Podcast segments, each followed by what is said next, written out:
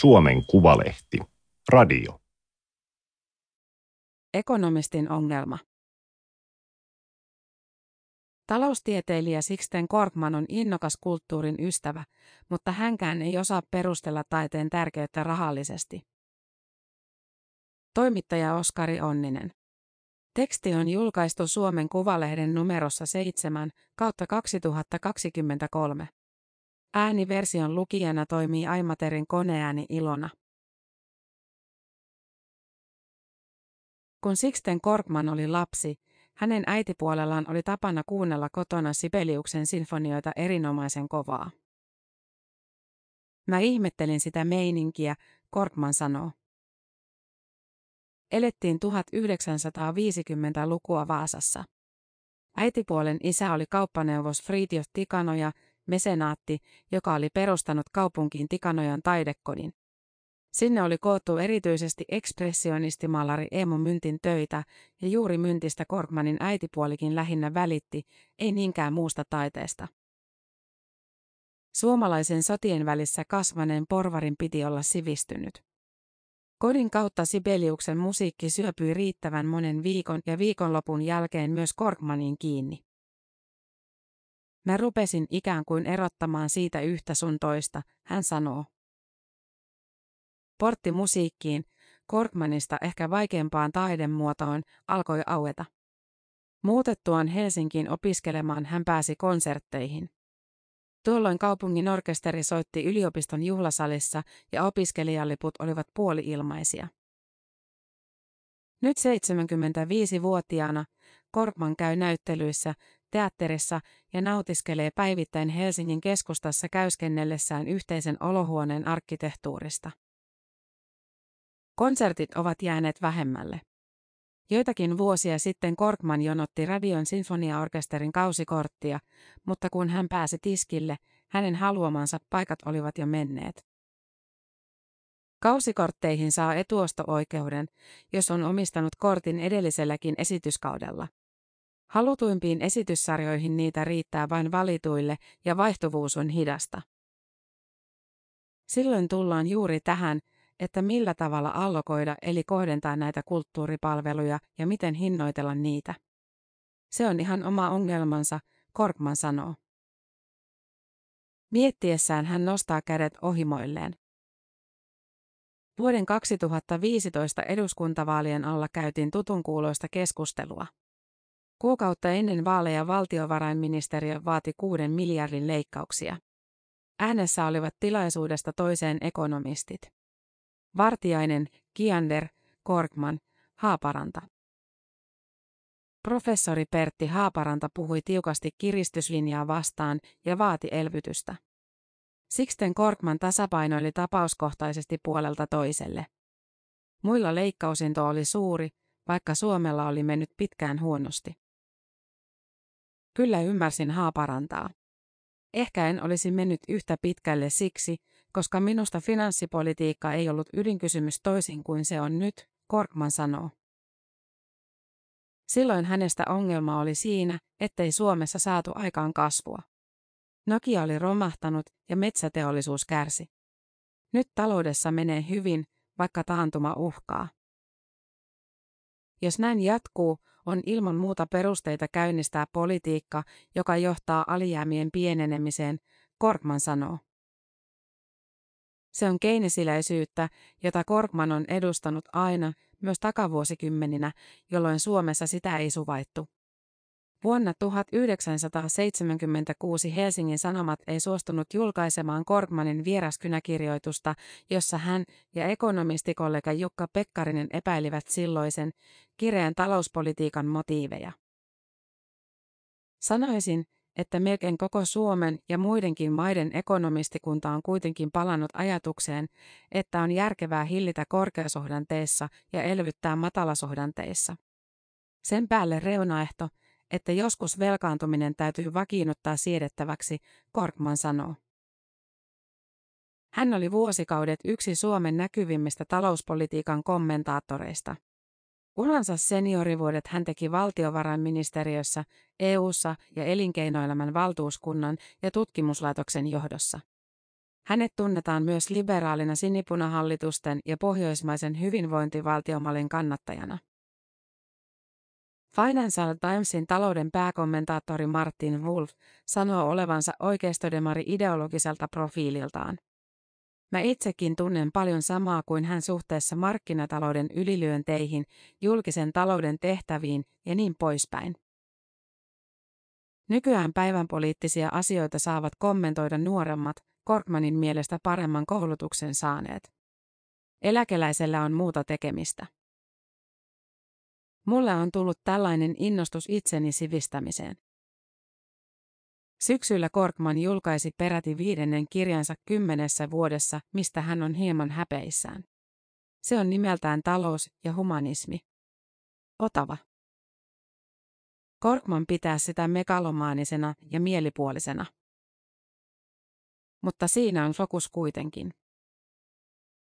Neljässä sadassa sivussa hän rakentaa päällekkäin länsimaisen aatehistorian pilarit. Kristinuskon, valistuksen, kapitalismin ja korkeimmaksi humanismin. Lähteitä on valtavasti ja sävy oppikirjamaisen selkeä, joten selväksi käy, että kirjoittaja tuntee aiheensa. Oonhan mä lukenut esimerkiksi filosofiaa. Vuosikymmeniä sitten Brysselissä virkamiehenä Thomas Hobbesia, John Lockea ja tämän kaltaisia. On ollut tätä kiinnostusta hyvin pitkään, hän sanoo. Jossain määrin pelotti pudota tuolien väliin. Että ekonomistikunta ei arvosta sitä, että painotan niin paljon humanismia ja humanistit saattavat vierastaa sitä, että ekonomisti pyrkii heidän alueelleen. Kirja kuulostaa hieman ikääntyneen intellektuellin hätähuudolta. Mitä meille käykään, jos kansa vieraantuu sivistyksestä ja humanismista? Humanismi on suojakilpi populismia ja salaliittoteorioita vastaan, Korkman sanoo. Lisäksi hän pitää aitona vaarana, jossain määrin hallituksen koostumuksesta riippuen, että sopeuttamisinto kanavoituu sivistykseen. Mutta sitten seuraa ongelma. Nykypolitiikassa asiat pitää yleensä perustella niiden kannattavuudella, siis luvuilla. Tätä talouskeskeistä puhetapaa Korkman on itsekin ollut luomassa ja ylläpitämässä. Humanististen tieteiden kiistatonta tärkeyttä on Korkmanin mielestä hankala perustella talouden kautta, taiteen vielä sitäkin vaikeampaa. Taloustieteilijä joutuu umpikujaan. Sä oot asettamassa ikään kuin ekonomistikunnalle sellaisen haasteen, että sillä ei ole mahdollisuuksia selviytyä siitä. En minä pystyisi kertomaan OKMlle, että nyt teidän pitää tukea tätä ja tätä kulttuurimuotoa noin ja noin paljon.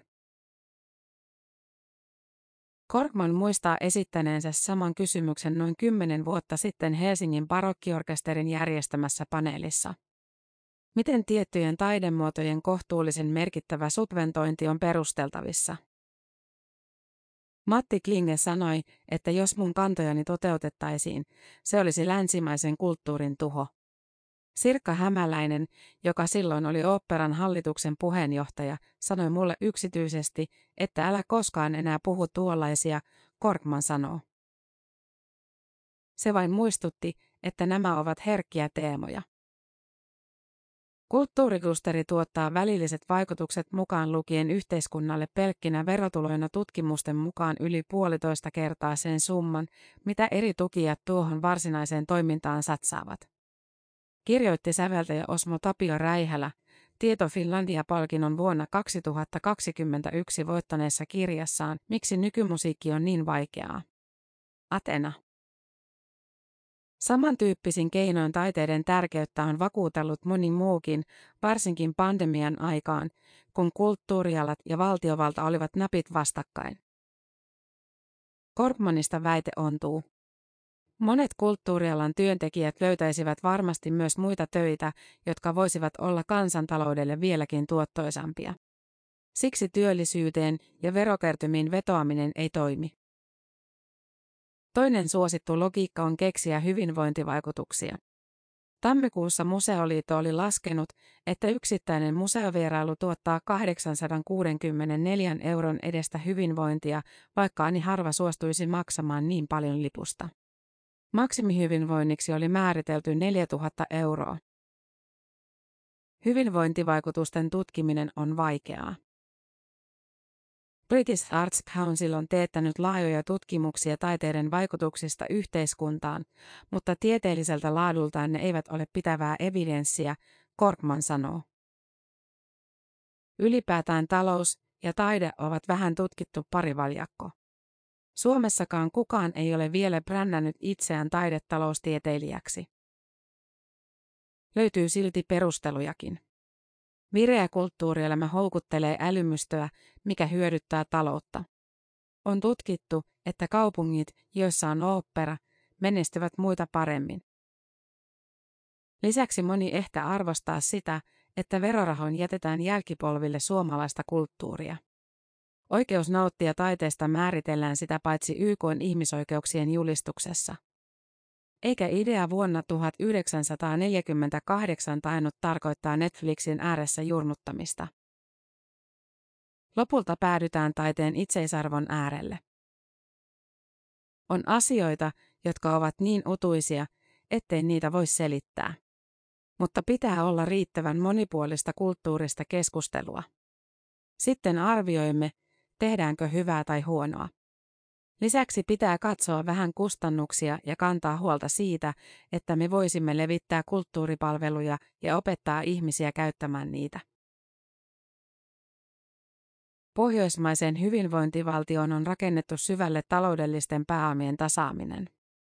Entä kulttuurisen pääoman tasaaminen? Korkmanin mielestä kulttuurituloerojen tasaaminen on ennen kaikkea peruskoulun tehtävä.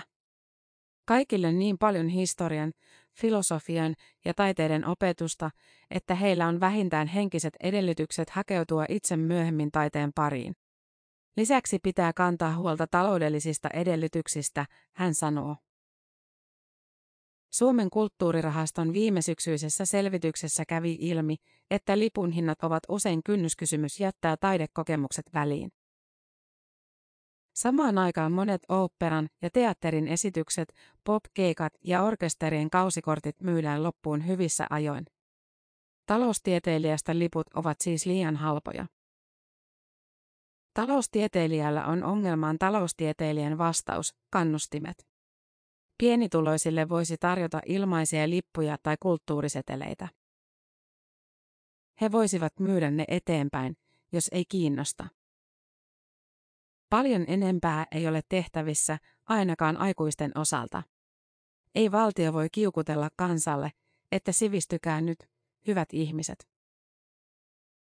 Meillä liberaaleilla on sydänjuurissa, ettemme hyväksy paternalistista asennetta.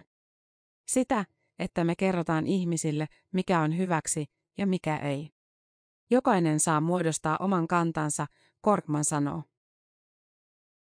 Siitä huolimatta olen sitä mieltä, että meillä koulussa pitää olla riittävästi humanistisia tieteitä ja taideaineita. Tarvitaan kuitenkin kasvatusta, että näitä asioita oppii arvostamaan. SKn kustantaja Otava Media on osa Otava-konsernia. Tämä oli Suomen Kuvalehden juttu, ekonomistin ongelma. Ääniversion lukijana toimi Aimaterin koneääni Ilona.